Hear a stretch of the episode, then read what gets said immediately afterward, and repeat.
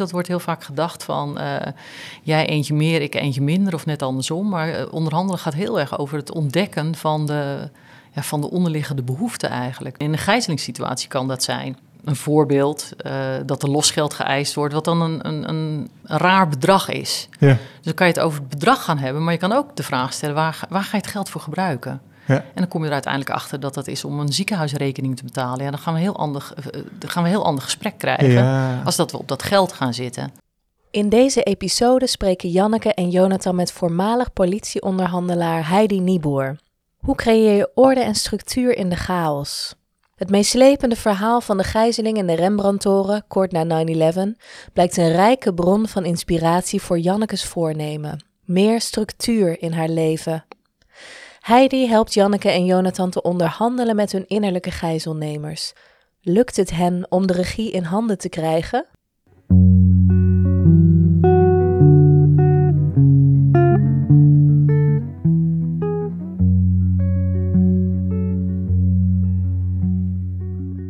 Was op een maandagochtend. Ik werkte hier nog niet zo lang in Amsterdam bij de politie. Ja. Toen belde de meldkamer van er is een gijzeling gaande in de Rembrandtoren. En of ik daar uh, met spoed naartoe wilde gaan. Exact op de dag af, zes maanden na 9-11. Nou, dan ontstaat chaos in je hoofd. ja. Ik zit hier in Amsterdam-West. Waar is in vredesnaam het oh, Amstelstation? Dus ik was er ooit met de trein wel eens geweest, maar ik had geen idee hoe ik er naartoe moest. En dan gaat de telefoon gaat rinkelen en jij gaat je collega's erbij bellen, want onderhandelen doe je nooit alleen uh, bij de politie. We hadden eigenlijk wel direct door dat het een ernstige zaak was. Dus uh, nou, normaal gesproken doe je het met z'n tweeën als het een wat eenvoudigere zaak is. En hier hadden we direct besloten, mijn buddy en ik, van nou, dit, dit mannen we helemaal op. En uh, dus vijf mensen erbij bellen. En toen inderdaad kreeg ik de melding van, nee, ga maar direct naar de Rembrandtoren, daar word je opgevangen. Dus nou, dan, ik merk nu dat ik alweer hoog in mijn ademhaling ja, zit. Op het moment dat ik die spanning weer ervaar van, uh, van toen. En dan, uh, nou ja, net als bij iedereen, denk dan ontstaat een soort, soort uh, besef van... oké, maar nu moet ik handelen, nu moet ik even rustig nadenken. Dus ja, wat ik dan doe, is dan doe ik een stapje achteruit, letterlijk en figuurlijk. Dus ik heb heel even de auto aan de kant gezet. Ik denk, ik ga gewoon iemand van het bureau bellen of ik begeleid kan worden door een, uh, een politieauto, motor of wat dan ook, dat ik op de juiste plek kom. Want anders als ik met mobiele phone, telefoon en de weg niet weet, dan gaat het hem niet worden. Ja. Dus uh, ja, en dan kom je eraan en dat is uh, chaos. En dan ben ik wel heel eerlijk, dan word ik altijd wel een beetje, ja, dan ga ik aan, daar word ik blij van. En dan denk ik van, ja, hier doen we het voor, hier doen we het voor. Mm -hmm.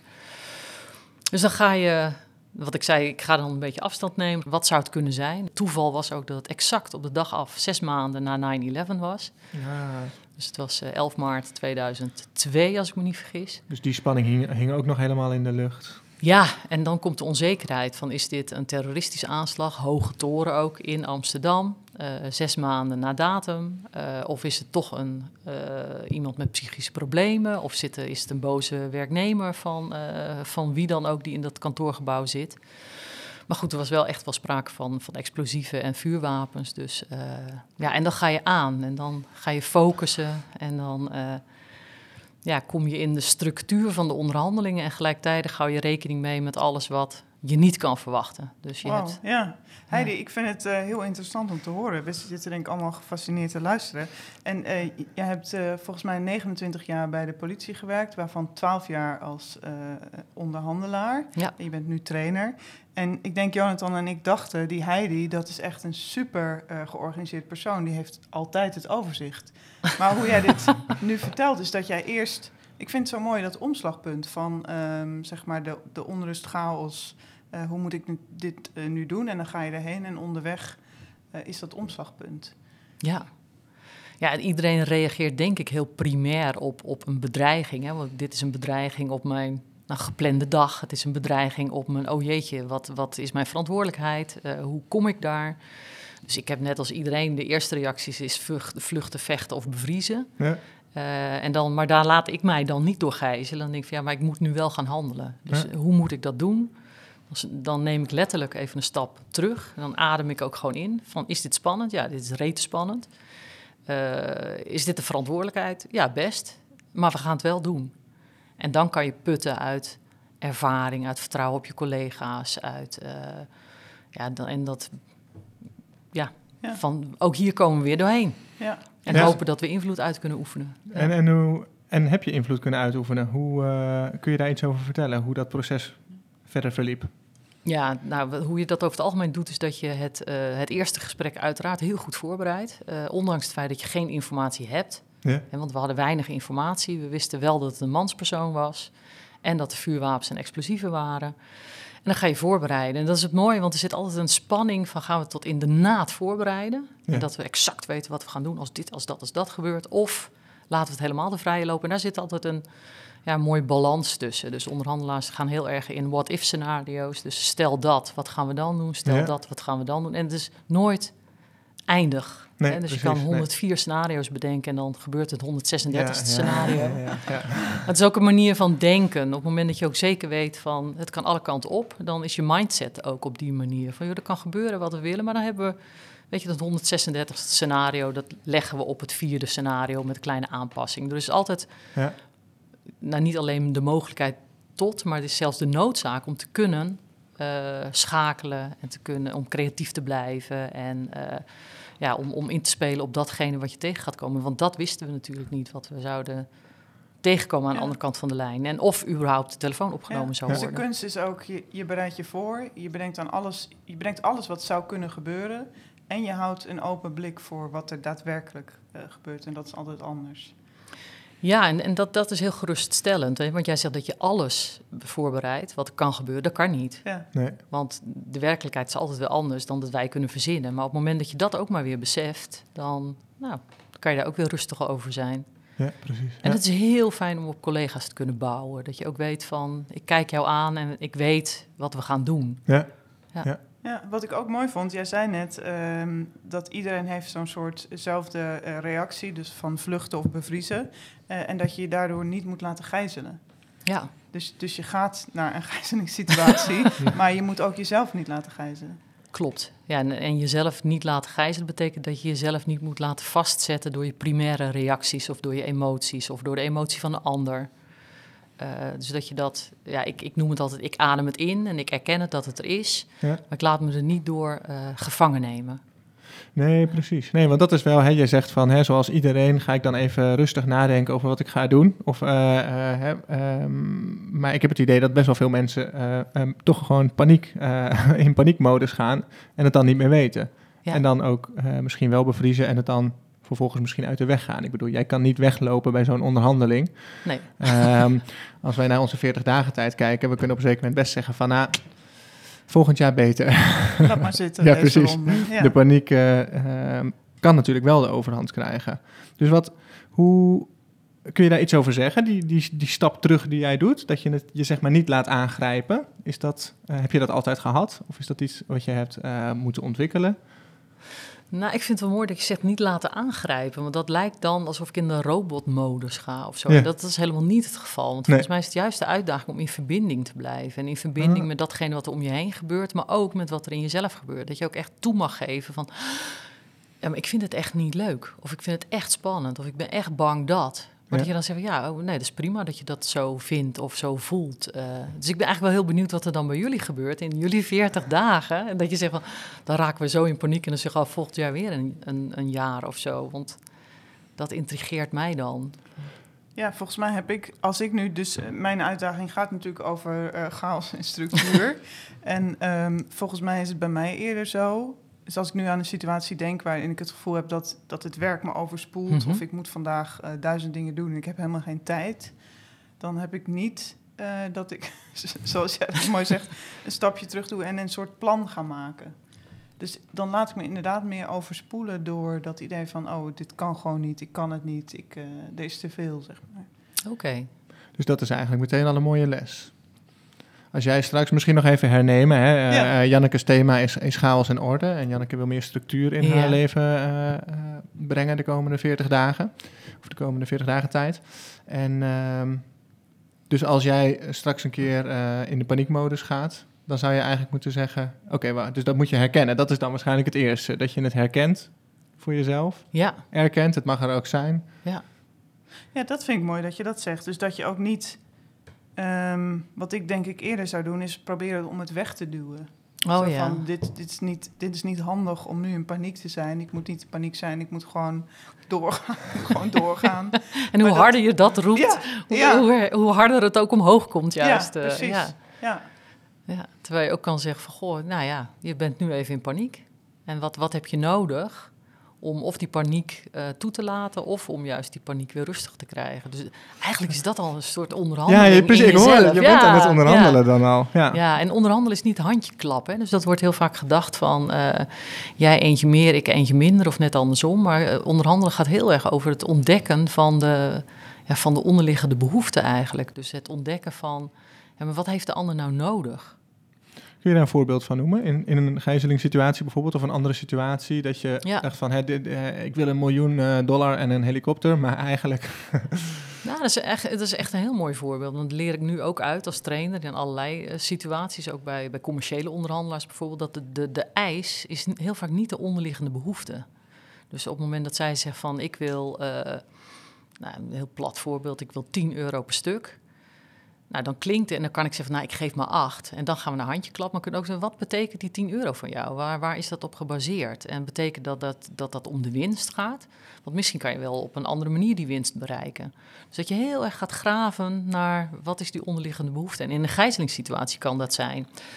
Uh, nou, in, in het buitenland... Uh, een voorbeeld uh, dat er losgeld geëist wordt, wat dan een, een een raar bedrag is. Ja. Dus dan kan je het over het bedrag gaan hebben, maar je kan ook de vraag stellen: waar, waar ga je het geld voor gebruiken? Ja. En dan kom je er uiteindelijk achter dat dat is om een ziekenhuisrekening te betalen. Ja, dan gaan we een heel ander, uh, dan gaan we een heel ander gesprek krijgen ja. als dat we op dat geld gaan zitten. Ja.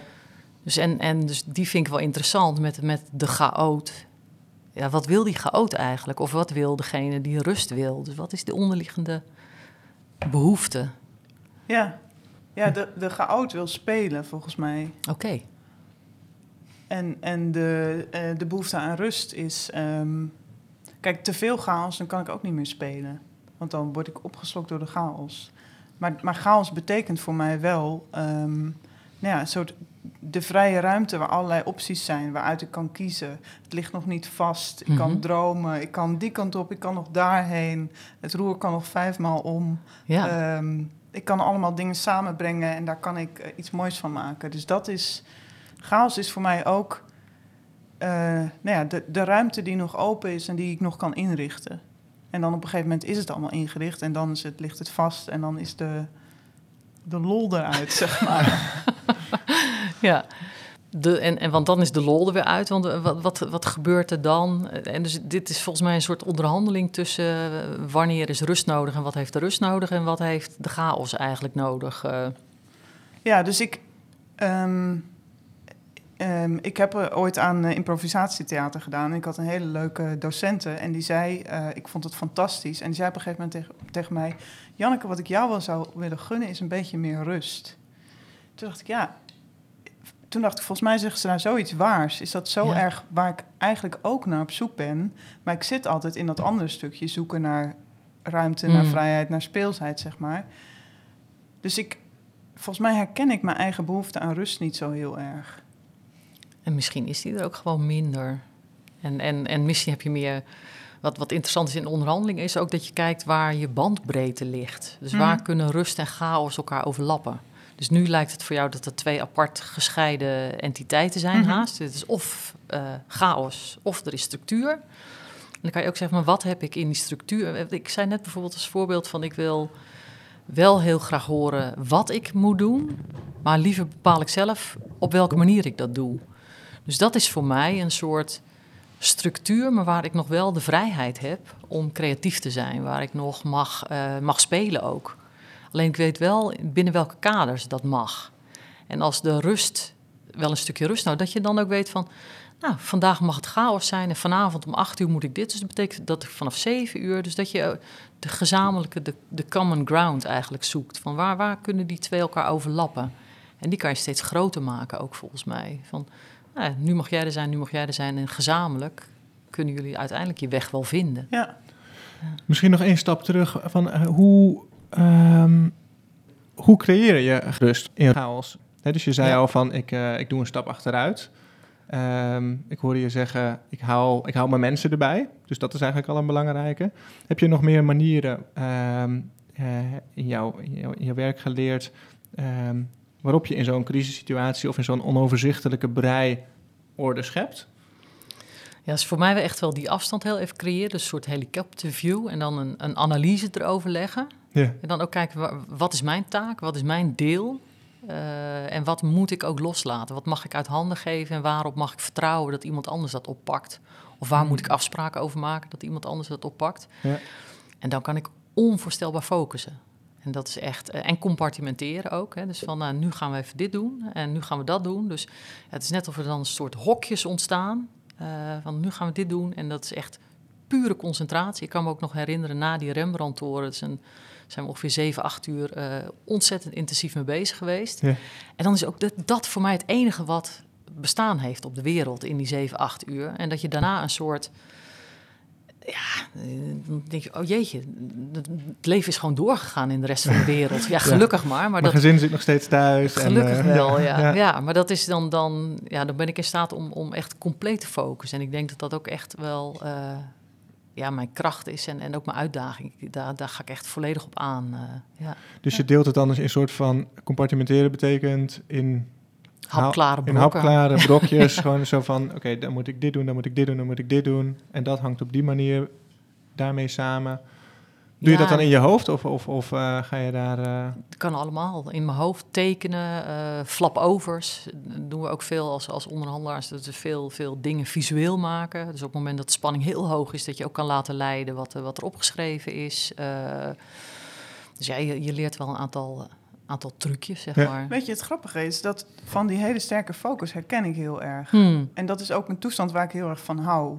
Ehm, en dat maakt misschien ook dat ik in zeg maar, normale omstandigheden denk van ja, ik kan nu die lezing niet schrijven, want ik ben helemaal niet zo super gefocust. Ja. Maar zeg maar tien minuten voor de lezing, of ja, beter stress, twee minuten voor de lezing, dan weet ik opeens precies. En dan kan ik heel snel denken van oké, nee, zo, zo, zo, dit is het, dit ga ik zeggen, ja. klaar. Ja. Dus het is ook, voor mij is het ook altijd een zoektocht naar zeg maar die prettige flow. Dus niet, het is niet te saai, maar het is ook niet te te chaotisch en te spanningsvol. Mhm. Ehm, maar juist als de zaak heel erg op spanning komt, en voor mij is dat dan gelukkig geen uh, gijzelingssituatie, maar gewoon het podium waar ik op moet. Dan Ook spannend.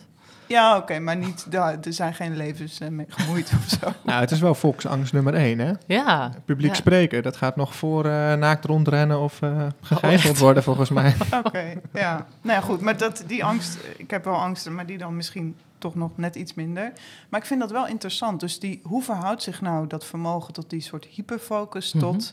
Uh, het is gewoon dinsdagmiddag en ik moet een paar uh, klusjes afwerken? Nee, ik moet een paar klusjes, dat, want het moet niet in jouw hoofd volgens mij. Omdat jij zegt van ja, de druk is niet hoog. Ja, ja het moet Ik zou die klusjes nu wel eens kunnen doen. Maar ik kan het ook niet doen. Ja. Kijken wat er gebeurt. Ja, ik wacht er even af. ja, nee, dat, dat is heel waar wat je zegt. Ja. ja, dus als het niet moet, nou, dan doe ik het niet. Ja.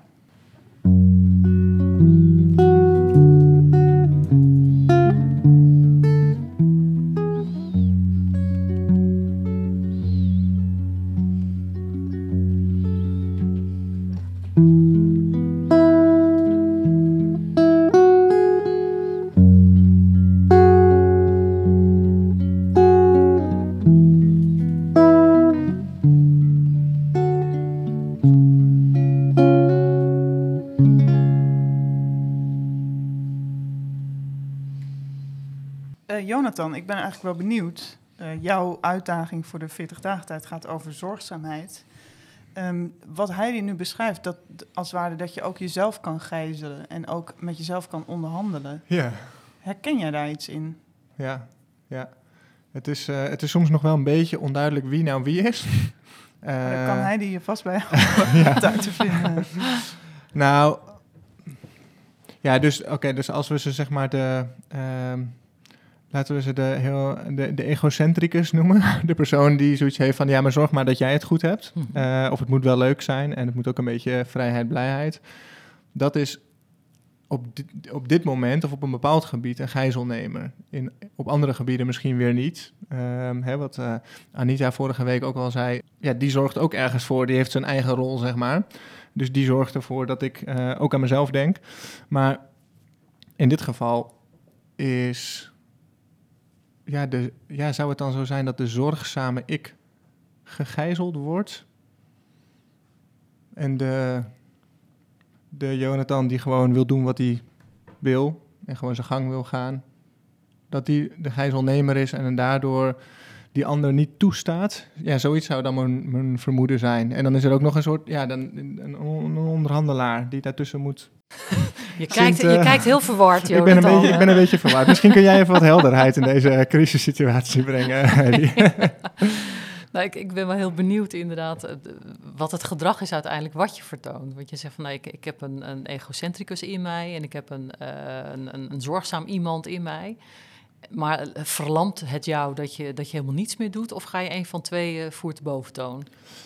Um, over het algemeen is mijn um, degene die voor mezelf zorgt, zeg maar.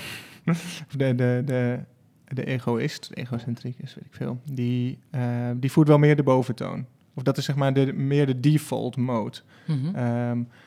dus ja, ik ben gewoon op mijn eigen dingen gericht. En het valt me vaak ook niet zo erg op als er iets anders moet gebeuren of als er uh, impliciet een beroep wordt gedaan. Um, ja, dus qua gedrag.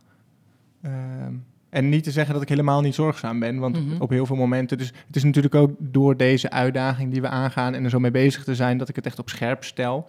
Um, uh, en ik wil het ook niet de hele tijd nuanceren, dus dat ga ik ook niet doen. Want het gaat me er gewoon om, om, om, om in gesprek te komen met, met die gijzelnemer. Maar het is niet alleen zo dat ik alleen maar op de bank zit en aan mezelf denk. Nee.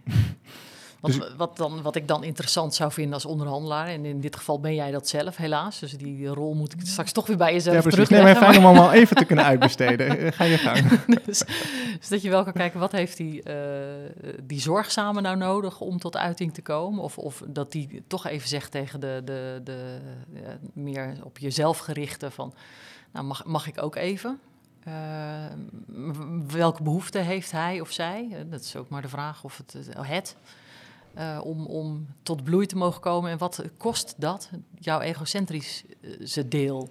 En, wat, wat, en kan je daar een overlap in vinden, dat ze het allebei mogen zijn? En dat je ook zegt van, nou, nu ben jij aan de beurt, nu ben ik even aan de beurt. Uh, maar dat je niet van, ja, weet je, die egocentrische is nu helemaal gewoon het sterkst. Dus ik, uh, ja, daar leg ik me bij neer. Nee, precies. Ja, die heeft wel, die heeft ook allerlei maniertjes ontwikkeld, merk ik wel. Ja. Uh, dus die kan zich enorm zielig voelen, bijvoorbeeld, als ik dan weer de afwas uh, sta te doen. Of de afwas, de, de, de vaatwasser aan het inruimen ben. dus dan, dan vind ik dat op een of andere manier heel erg. Terwijl soms heb ik ook de ervaring dat ik denk van, is dit nou erg? Als ik dit gewoon doe en ik weet ik veel, kan nog naar muziek luisteren, kan weet ik veel wat doen. Het is eigenlijk helemaal niet erg. Maar op een of andere manier kan die, kan die, heeft hij heel veel maniertjes om toch weer zo, gewoon lekker zijn eigen ding te gaan doen of daartoe geneigd te zijn. Dat ja, gijzelnemers, oh sorry. Ja, nee, ik wou zeggen, dat herken ik dus heel erg. Er zijn allemaal dingen in het dagelijks leven waarvan ik denk, ik, ik heb hier helemaal geen zin in. En dat zijn vooral de dingen die te maken hebben met ordenen en structuur aanbrengen. Dus dat, ik weiger een soort om dat te doen. Dus ik vind het ook zo interessant, dat gegeven dat we kennelijk ook onszelf gijzelen. Dus dat, normaal gesproken heb je toch het idee dat je het beste met jezelf voor hebt. Maar dat je op zoveel manieren eigenlijk spaken in je eigen wielen steekt als mens, is toch uh, een beetje zorgwekkend. ja, of niet, hè? want we mogen ook gewoon dingen doen omdat we dat gewend zijn. Of dat het de wereld overzichtelijker maakt. Of dat het, het begint, je bent pas gegijzeld op het moment dat het jou hindert. Of wat ik van jou een beetje begreep, dat het ook af en toe je omgeving met name ook wat hindert misschien. Ja, maar, of dat kan wel zo zijn, ja. Ja, ja maar op momenten dat het, dat het niemand hindert, ja, dan hoef je die onderhandeling ook niet aan te gaan. Want de onderhandeling hoeft pas op het moment dat er tegenstrijdige belangen zijn. Maar als jij lekker in je eentje egocentrisch ligt te zijn, of, dat jij, of zit te zijn, of dat jij in je eentje de lekkere grote chaos van hebt en ik moet niks, maar ik, ik zou nu wel dingen kunnen doen, maar ik doe het niet, omdat dat lekkerder voelt. Laat je dan ook gijzelen of of is, laat je dan juist gijzen door dat stemmetje die de, of die, die, die het strijd aangaat? Ja, het idee dat het anders zou moeten zijn, of dat je beter zou moeten zijn. Of, uh, ja. ja, precies, ja. Nou ja dus dat maar dat is ook een stemmetje bij jou, die herken ik wel. Dat is ook een gijzelnemer van jou, toch? Dus het wil een beetje fluïde rollen tussen gijzelaar en gijzelnemer. Ja, maar Jonathan, broei je nu het stemmetje dat vindt dat ik altijd moet veranderen? Of Ja, en dat je beter zou moeten kunnen. En dat, je, dat je net nu, nu je 40 bent, toch wel een keer uh, die chaos onder de knie zou moeten hebben. En, uh... ja. Terwijl ik juist ik vind juist dat ik terrein, ik wil juist graag terrein winnen in het mezelf accepteren ook. Dus nou ja, oké, ik ben chaotisch, zo so wat. Andere mensen zijn geordend, dus dan kunnen die toch prima dat stukje oppakken. Maar, maar het punt is natuurlijk ook precies wat je zegt, Heidi, dat ik ook merk dat ik, uh, dat het mezelf, dat ik mezelf dwars zit soms met die mhm. chaos. Of dat het me in de weg staat ja. en dat het me overspoelt. Ja. Uh, dus, dus voor een deel is het denk ik prima als er mensen zijn die beter iets kunnen organiseren dan ik. Ik hoef daar helemaal niet de kampioen in te zijn, maar ik wil wel een beetje terrein winnen, uh, omdat ik denk dat mijn leven daar leuker van wordt. Ja. En dat is weer dat, dat, dat, dat is dat mooie spel van onderhandelen, vind ik. Dus dat je echt gaat kijken, hoe kunnen we daar nou die gezamenlijkheid in vinden? Dat die chaos er mag zijn, maar dat ik ook kan zeggen, maar nu, nu ben ik even klaar met jou. En nu ga ik uh, zorgen dat vanavond om zeven uur, dus eigenlijk leg je jezelf dan een deadline op. Ja. Want dan, dan moet je in één keer wel. Want als jij jezelf aan die deadline gaat houden, dan moet je voor zeven uur moet je dat geordend hebben. En ook al begin je dan pas om tien voor zeven, want dan, dan kom je lekker in die flow. Dus, dus maar dat je, dat, je, dat je echt kijkt van hoe kan ik die twee nou naast elkaar laten bestaan en dat, ze, dat ze ook beide gewoon de ruimte krijgen. En dan krijgt ook die, de, de persoon die uh, streng is ook nog een rol. Want die zegt gewoon nee, zeven uur is klaar. Ja. ja, maar die persoon die streng is, daar heb ik volgens mij niet ja, daar heb ik nooit zo heel veel aan. Dat is toch meer iemand die is, ja, die is zeg maar permanent teleurgesteld dat het niet al lang gebeurd is of dat het niet al. Uh... Ja, maar misschien betekent dat wel dat je die ook een, een, een goede rol moet geven. Misschien dat die, dat die daarom wel zo vervelend is, omdat jij het idee hebt dat je er niks aan hebt. Ja. Dus dat hij een soort van buitenspel staat, terwijl hij wel meedoet, ja. kennelijk. Ja, weet je, weet je wat mijn ideaal zou zijn? Dat ik bijvoorbeeld s ochtends. Uh, van 8 tot 10 alle stomme dingen doe. Gewoon tak, tak, tak achter elkaar. Alle, alle zeg maar, ordenklusjes en zo heb ik gedaan. En dan kan ik daarna de rest van de dag lekker freewheelen. het klinkt als een soort ijs, want dit is de ijs die je zelf... Oh, ja. Uh, ja. ja. Dus dit is weer interessant, vind ik dat. Van wat is de onderliggende uh, behoefte die daar, daaronder ligt? Of wie, wie zegt dit? Of wat... wat is het nou echt dat het tussen 8 en 10 moet? Of, of is het, gaat het dieper of anders? Of? Nou, het is ook een beetje... Dat is toch wat heel veel mensen doen. Dus je maakt een lijstje ochtends en dan kan je dat lekker afvinken. En er zit een soort uh, voldoening, uh, bevrediging in het afvinken van die dingen. Je moet ook kijken wat lekker is voor jou. Ik ben, dat zeggen wel veel mensen inderdaad, dat je de vervelendste dingen als eerste moet doen. Maar ik geef me, bijvoorbeeld mezelf op maandagochtend altijd eerst een leuk ding. Van eerst een, een inhoudelijk klusje van je moet nog een leuke column schrijven of iets, echt iets waar je even mee bezig kan zijn of een, een hoofdstuk van een boek lezen. Dat, dat mag dan eerst. En dan daarna wat vervelender dingen en zo. Ja. Ja, ik bedoel, jij bent toch bezig met je lijstjes en je, je kleurtjes. En daar, uh, dus daar kun je dan ook gewoon in experimenteren. Ja. Dat, dat kan ook een soort onderhandeling, ja. onderhandelingsplatform worden of zo. Ja. En ook weer onderhandelen dat het ook mag dat je het niet haalt. Ja, Want ik, kan ook, ik kan echt fantastische lijstjes maken. En ik kan ook echt hele goede trainingsprogramma's maken. En vervolgens vind ik het toch veel leuker om me er niet aan te houden. Dus, dat, dus ik heb wel die structuur nodig om erin te gaan in, in, in iets. En dan vervolgens vind ik het heerlijk om gewoon te freewheelen en te nou, en dat is dan ook maar zo. En dan kan ik dan heel boos over gaan worden. Of ik kan het, en natuurlijk word ik dat af en toe ook. En natuurlijk over, overkomen dingen mij ook. En, en, maar ik moet soms ook, en dat, is wel, dat vind ik wel leuk van wat ouder worden. ja. ik hoor jou zeggen, Janneke, je bent al 20, of al 40, sorry. Uh. Ik zie eruit als 20. En, ja, dank. Ja, jij, ja, precies. En, nou, ik ben nog 12 jaar ouder, dus dan denk ik, oh, wat heerlijk. Dat, dat, dat ik nu iets heb van, ja, nou ja, die lijstjes van mij is alleen maar een soort houvast om vervolgens de vrijheid te voelen om daarvan af te kunnen ja, wijken. Maar dat lijkt me wel een, een, leerpunt van mij inderdaad. Dus dat, die, dat, dat het niet een soort ijs wordt. Ik heb nu dit lijstje, dan moet ik het ook precies zo doen.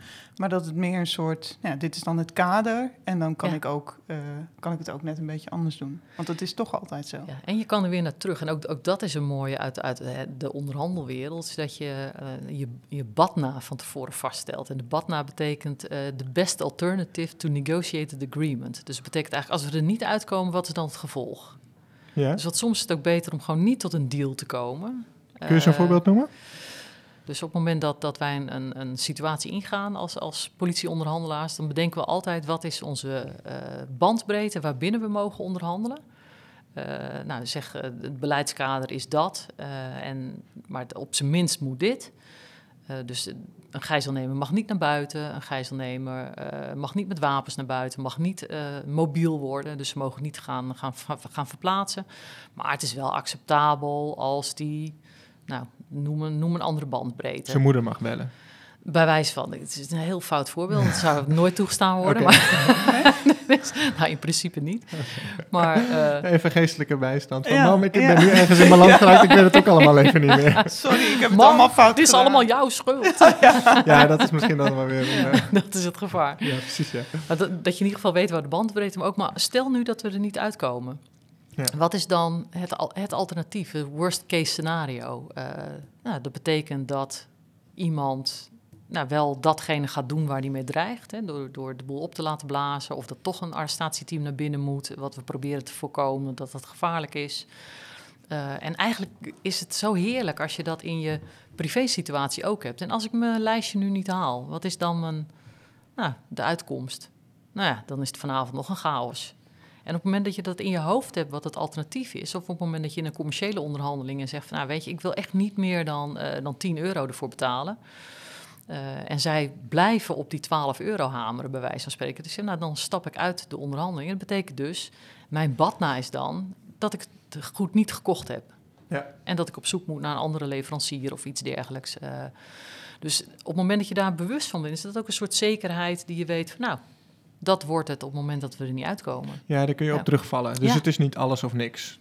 Ja. Uh, maar bij, bij, in jouw werk was het soms natuurlijk wel alles of niks. Ik bedoel, heb je wel eens momenten gehad dat, dat het misging? Dat je zeg maar zoiets van... Uh, nou ja, Het, gebouw werd opgeblazen. Dat, ah, nee, dat, dat, geluk, nee, ik, heb, ik ben in de gelukkige omstandigheid dat dat mij nooit overkomen is. En ook met, met poging zelfdoding. Uh, maar je hebt altijd wel van, poeh, dit is wel een hele spannende. En, en dat, dat moet ook, want anders zit je er ook niet volledig in volgens mij. Maar ook dan heb je wel in je achterhoofd, oké, als dat gebeurt, wat wordt onze volgende stap dan?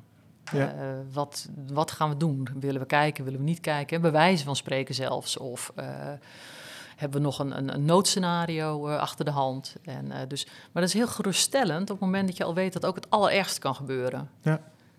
Dus ik zou bijna zeggen, dan valt het nooit tegen. dat, klinkt, dat, dat, klinkt wel heel hard. ja. ja. dus het allerergste is dat het zo blijft als het nu is. Ik bedoel, het zal niet vanzelf erger worden, de chaos misschien, bij jou, Janneke. Nee, Nee, nou ja, kijk, ik geloof nu mijn badna is meestal gewoon... Uh, dus ik maak een planning en ik denk, maar ja, het mislukt toch. Het is een soort fatalistische planningen maak ik eigenlijk.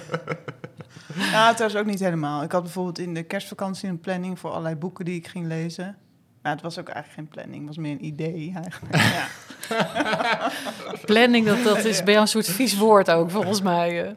Ja, nou niet helemaal. Want ik heb dus ook wel ik heb dus oprecht dat idee van een planning maken is leuk en dan ga je dat afvinken en dat is een heerlijk gevoel.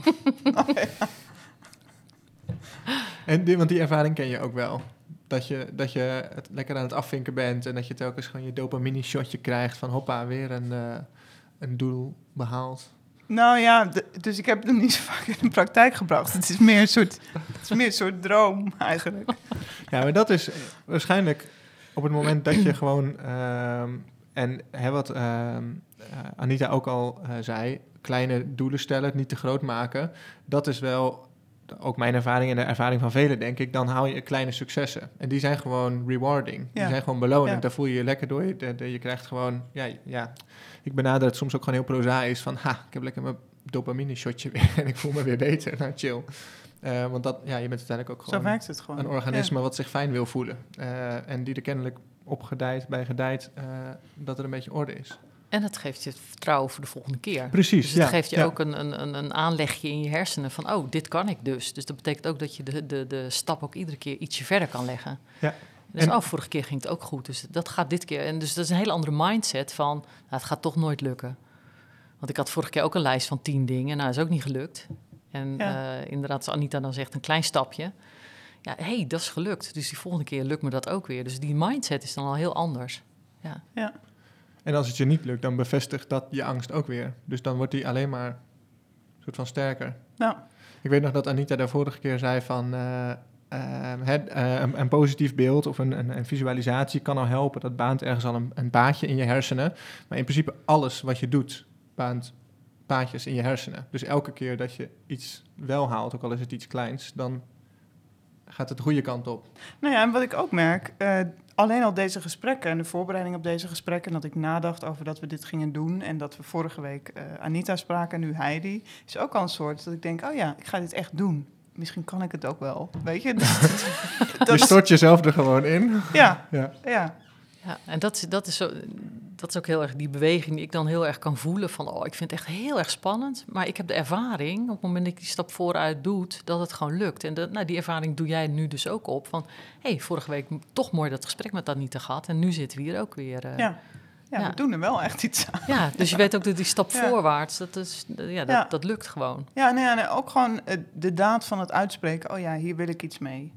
Dat is ook al, het zet ook al iets in gang eigenlijk je jezelf al een beetje bevrijd van die gijzeling. Ja, ja. ja. ja nee, inderdaad.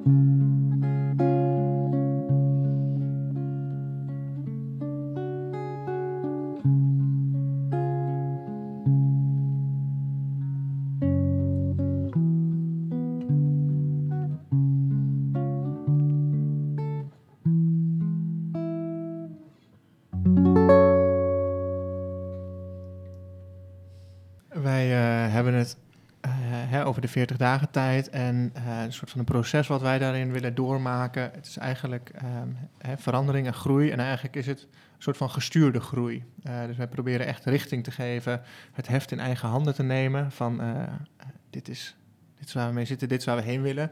Vaak is groei natuurlijk ook iets wat je overkomt. Dus iets wat um, ja, aan je gebeurt. Of de, ook in crisissituaties, of je, je, ja, je kan alleen maar reageren, maar het is haast meer alsof je gewoon in een soort draaikok terecht bent gekomen.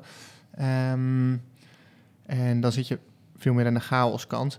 Hoe is dat in jouw leven, Heidi? Ben jij meer door chaos of meer door richting gegroeid? Wat een mooie vraag, Jonathan. Ik merk wel dat ik drijf op chaos. Dus op het moment dat mijn leven te saai wordt, dan gooi ik er wel weer iets in om weer wat, wat onrust te kweken, zeg maar. Ja. Doe je dat bewust of, of ook onbewust? ik denk dat ik het vroeger onbewust deed. En dat ik er ook wel eens tegen aan het vechten was. Van ja, waarom doe ik dat nou? En dan keek ik om mij heen. En ik, ik kom uit een klein dorpje in Drenthe. En, en uh, ik had wel eens het idee van iedereen die is hier zo tevreden. En ik helemaal niet. En ik moet hier weg. En het is te klein. En ik word hier onrustig. Dus ik werd de ene dag 18 en de volgende dag zat ik in het vliegtuig naar Amerika voor een jaar. En uh, dus nou, en dan kom ik weer terug en dan kom ik weer achter dat ik weer iets anders moet. En doe ik de ene studie en de andere en de ene partner naar de andere partner. En dan het ene huis naar het andere huis. Dus het is altijd wel een project. En uh, dus ik, ik, ik ga er wel op aan. Ik heb er ook heel lang tegen gevochten. En, en ik heb nu ook wel eens, ja, maar het is ook wat mij maakt dat ik ook goed ben in hetgene wat ik doe, nu doe eigenlijk. Ik heb gelukkig nu wel een vast huis en een vaste partner. Dus dat is, uh, dat is heel, heel, prettig. dus dat brengt wel wat rust. En, en dat brengt je ook echt rust? Dat ervaar je als prettig?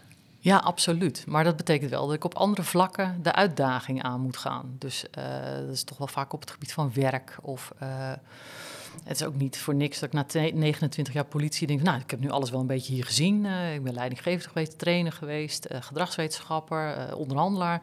Nou, wat kan hier nog meer? Nou, niet zo heel veel meer, dus ik ga weer wat anders zoeken. Dus ik ga voor mezelf beginnen. Ja. Nou, is ook niet de makkelijkste stap, maar wel weer ontzettend leuk. En ja, ik, ik hoor jou net heel erg zeggen over de podcast. Van ja, dan vind ik het best wel spannend en dan kan ik het. Dus ik heb nu ook heel veel opdrachten. Ik denk van, oh, dat is spannend. En dan denk ik, yes, daar ga ik voor. Weet je, dan, dan, dus ik heb die chaos wel nodig. Ja. En ook de uitdaging en de reuring daarvan. Ja. ja. En dat, nou, dat accepteer ik inmiddels maar. Ja, en dan kom je aan de andere kant er altijd weer een stapje verder uit. Ja, en ik, ik denk dat dat wel iets is wat je ook, ook meekrijgt in je opvoeding en in je van, joh, ik, heb het, ik, ik, ik kan dit.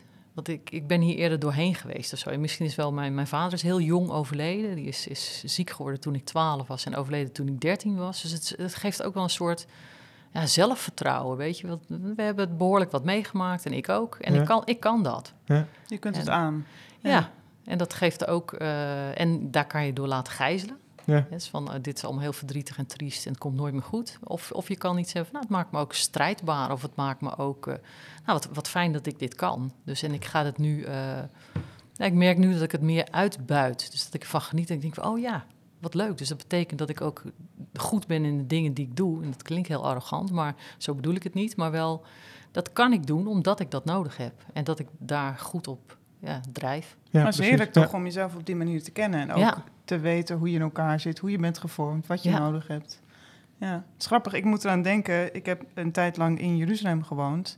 En op zich is daar natuurlijk een hele nare situatie in de zin dat er bezetting is en dreiging. Ehm, maar ik merkte, te, ik merkte toen wel dat het mij, misschien ook stom om te zeggen, maar het deed mij goed om in zo'n chaotische situatie uh, te leven. Ik merkte dat het een appel deed ja, uh, Op, op allerlei vaardigheden die je in Nederland gewoon niet nodig hebt. En dat ik daarvan opbloeide. Dus het is ook, ja, het heeft me ook heel erg goed gedaan. En het was ook een soort ontdekking van, oh ja, dat, dat te gestructureerde leven, dat, um, dat doet me niet zo goed. Nee, nee. Dus het is, ja, ik herken wat je zegt. Het doet me goed als er een beetje uitdaging is, als er nieuwe dingen zijn. Als ik, dus ook als ik eerst denk van, oh jee, maar nu ga ik iets doen, dat kan ik helemaal niet. En dan ga ik het toch doen en dan uh, blijkt het leuk te zijn en leer ik ervan. Nou ja, al dat soort dingen zijn heerlijk inderdaad. Ja, en dan, want ik, ik ken jou als, ik ken je al een klein, iets langer natuurlijk. Dus ik ken je ook wel als een heel nieuwsgierig iemand. Dus heel leergierig, heel nieuwsgierig. En ook dat kan alleen maar als je, als je dat nieuwe en het spannende en het enge eigenlijk aangaat. Want anders ja, komt er niks nieuws bij, zou ik als willen zeggen. Ja. Ja. ja. het is waarschijnlijk ook belangrijk om voor ogen te houden dat denk ik, voor jou structuur een middel is en niet een doel. Ja. Dus dat, je niet je doel is om een gestructureerd leven te krijgen, maar dat je bepaalde, dat je je bandbreedte vergroot, waardoor je meer aan kan en meer kan doen. Ik merk zelf dat ik echt door, nou ja, wat ik, eh, eh, de afgelopen jaren echt wat gestructureerder te zijn, dat ik gewoon meer kan doen, dat ik meer kan realiseren, omdat ik meer eerder kon ik gewoon niet alle um, balletjes in de lucht houden, dan hadden we deze podcast nu niet zo kunnen doen, want dan was ik gewoon gillend gek geworden. en intussen gaat dat. En dan misschien over vijf jaar, dan kan er nog weer iets anders wat ik nu niet kan. Dus zo, in die zin is er ook gewoon een hele leuke nou ja, payoff, zeg maar. Of een, uh, ja, ja dat, nee, dat is inderdaad ontzettend fijn. Het is ook echt iets om naar uit te kijken, inderdaad. Ja. Uh, Jonathan, wat is jouw eigen antwoord uh, op die mooie vraag? hoe, hoe gaat groeien bij jou? Hmm. Um, ik denk wel om en om. Uh, ja, dus ik heb, hè, wat ik al eerder vertelde, ik heb nu een paar keer de 40 dagen tijd gedaan. En ik ben eigenlijk verrast over hoeveel verandering ik kennelijk kan afdwingen. Want ik dacht eerder ook dat daar niet zo heel veel ruimte was.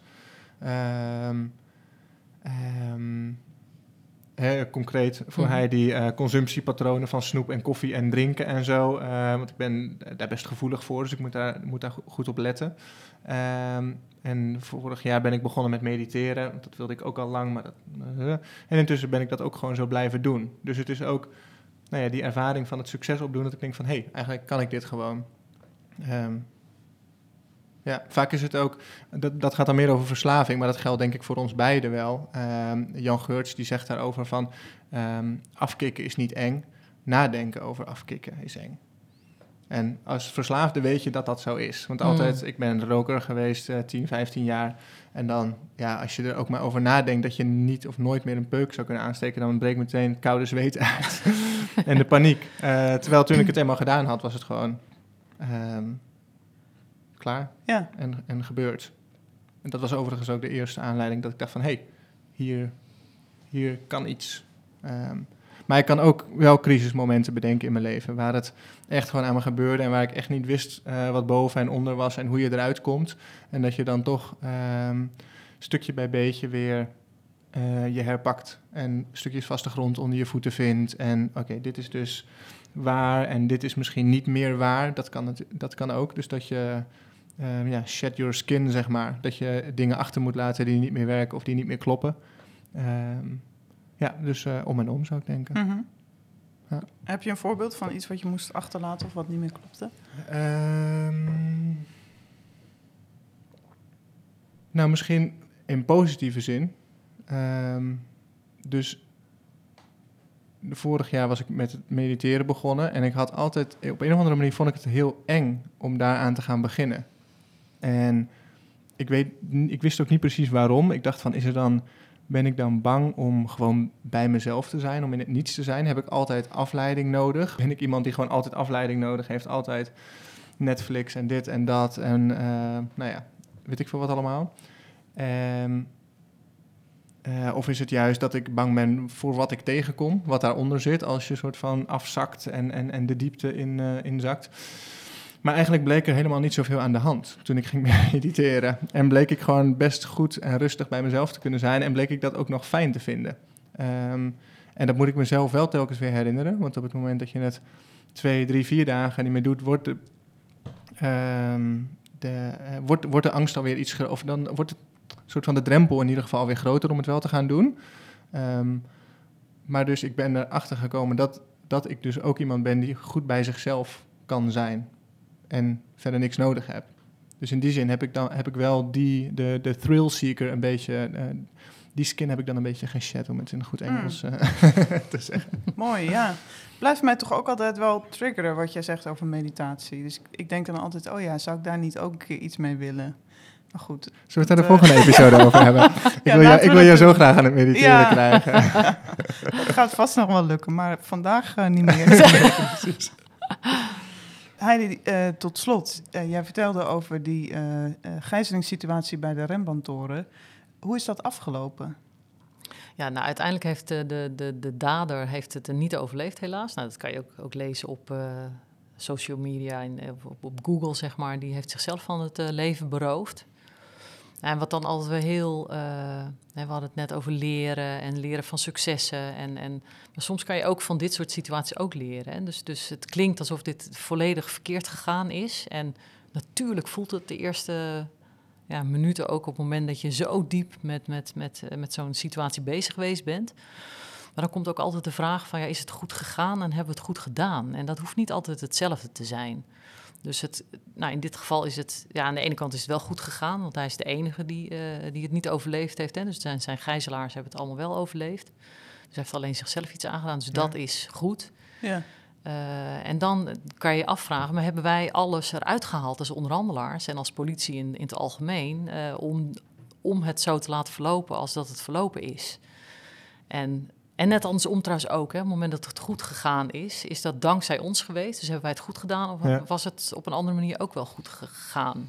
Uh, dus dat vind ik altijd een mooie vraag, ook na afloop. In, en bij de politie is dat dan in de debriefing. Mm -hmm. En eigenlijk is dat ook weer in het leven. Van, van heb ik het goed is het goed gegaan? Nee, misschien niet. Maar had ik het anders moeten doen of anders kunnen doen? Of, uh, dus ja, dat heeft ook met leren te maken. Dus leren van je eigen successen en ook leren van de dingen die minder goed gegaan zijn in je, in je leven. Met deze wijze woorden van Heidi uh, sluiten we af. Niet is het goed gegaan, maar heb ik het goed gedaan? Um, hebben wij het goed gedaan? En in dat motto wil ik jullie ook nog even wijzen op de 40 dagen tijd die er dus aankomt. Uh, dat begint 17 februari, uh, dat is als woensdag. dus dat is de traditionele start en dan loopt dat tot en met Pasen. Als je ook iets met die 40 dagen tijd wil doen, stel als je nu zoiets hebt van hé, hey, maar eigenlijk is dat wel heel mooi en ik heb ook wel iets wat ik wil veranderen of er is iets in mij wat wil groeien, um, dan uh, kunnen wij dat natuurlijk alleen maar van harte aanbevelen om daar eens naar te kijken van wat is dat dan en hoe, uh, uh, wat wil daar groeien en hoe zou dat kunnen groeien. En als je dat ook heel concreet wil maken, dan kun je ook bij ons 40 dagen project aansluiten. Dus dat is op 40dagenanders.nl kun je uh, je inschrijven. Dan kom je in een groepje terecht. Uh, dan ga je samen plannen maken, ook onder, begeleid, uh, onder begeleiding. En je stelt een doel voor jezelf. Je houdt elkaar ook bij de les. Je deelt inspiratie. Je komt in totaal vier keer bij elkaar online. Uh, tussendoor kun je ook naar verdiepende events. En je kan natuurlijk naar onze podcast luisteren, die daar weer parallel aan loopt. En um, ja, misschien gaat het wel wat heel erg moois opleveren. maar uiteindelijk gaat het misschien nog wel meer om die bewustwording dan om die gedragsverandering. Zoals hij die al zei, niet is het goed gegaan, maar uiteindelijk heb ik het goed gedaan. Bij ons aan tafel zit ook nog Harold, Harold K. Uh, je hebt hem al een paar keer gehoord. Harold, jij uh, hebt een, uh, een, liedje voor ons meegenomen. dat heeft ook nog iets te maken met waar we mee bezig zijn deze 40 dagen tijd. Wil je daar iets over vertellen? Ja, het liedje heet Narrenschip. En het, um, het, is, soort, het is een carnavalsballade en het luidt de vaste tijd in. Alright. Dit jaar geen carnaval natuurlijk, maar... En er is ook nog sprake van een misdaad. Ja, dit is een beetje. In de, de, de, oorspronkelijke versie is van een dichter uit Weert. En um, daar zat het allemaal wat explicieter in. En het is wat vager in, in, mijn, uh, in mijn versie. Maar het is de bedoeling inderdaad dat het. Um, ik wil het niet te veel spoilen, maar. Ja, dan, dan gaan we gewoon het is, zingen. Het is de bedoeling dat het dansmarietje inderdaad. Um, ja. ja, is het goed gegaan? Heeft, het is niet goed gegaan met het dansmarietje, nee. nee. Harold K.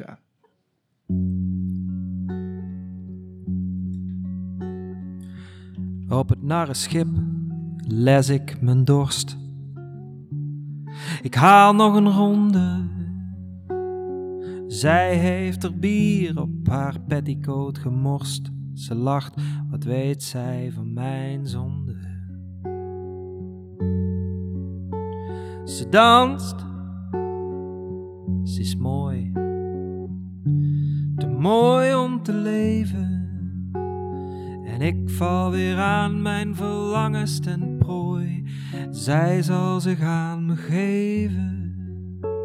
Ze moet zich aan me geven. Deze schuit meert vandaag niet meer aan. Morgen eten we samen weer haringsla. Dan is het as woensdag, dan is het gedaan. Langs de kade weer klinkt. Tadam, tadam, da da da da. Da da, da da da da. Tadam, tadam, da da da da da. Tadam, ta da da da da. Kijkt in mijn ogen, zij is niet bang en ik, ik laat me verleiden om te drinken en te dansen. Ik heb al zo lang, ik heb tegen mezelf moeten strijden. Ik heb tegen mezelf moeten strijden. En oh, oh mijn liefste, dans mijn rietje.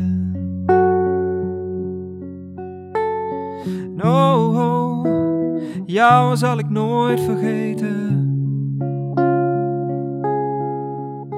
Zoals jij met me danste, zoals wij samen dansten, zoals jij met me danste.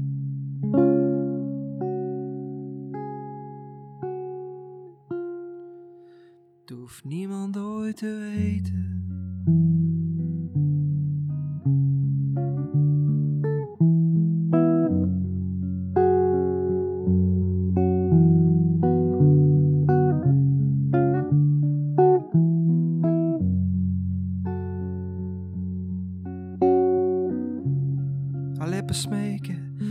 Kus haar hals als mijn hand, haar borst ontbloot. Tadam, tadam, in een innige wals, dans maar tot in de dood. En oh, oh mijn liefste, dans Marietje.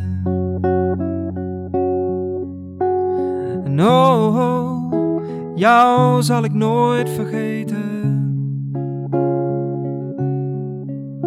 Zoals jij met me danste, zoals wij samen dansten, zoals jij met me danste.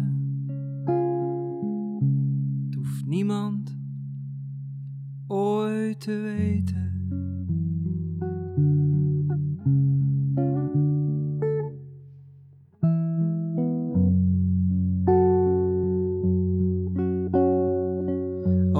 Schip dat doe je soms gek en soms gaat er iets in een waas.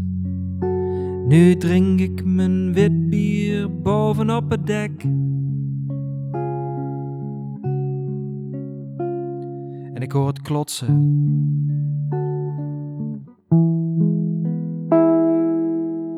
Van de Maas.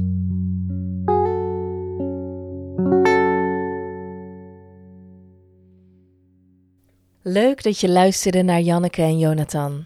Aan deze podcast werkten mee Heidi Nieboer, Femke Schuiling en Harold K. In de volgende episode graaft Janneke in oude Bijbelverhalen over chaos. Zij herkent zich zowel in de angst als in de scheppingsdrang die ze daar vindt. Jonathan probeert in meditatie af te zakken van de storm in zijn hoofd naar de kalmere diepte van zijn lichaam. Harold K. heeft een song geschreven voor Janneke en Jonathan en brengt dit voor het eerst ten gehore. Luister je weer mee? Volg Janneke en Jonathan op Spotify of iTunes. Dan blijf je vanzelf onderdeel van hun ontdekkingstocht. Je kunt ook luisteren op jannekejonathan.nl.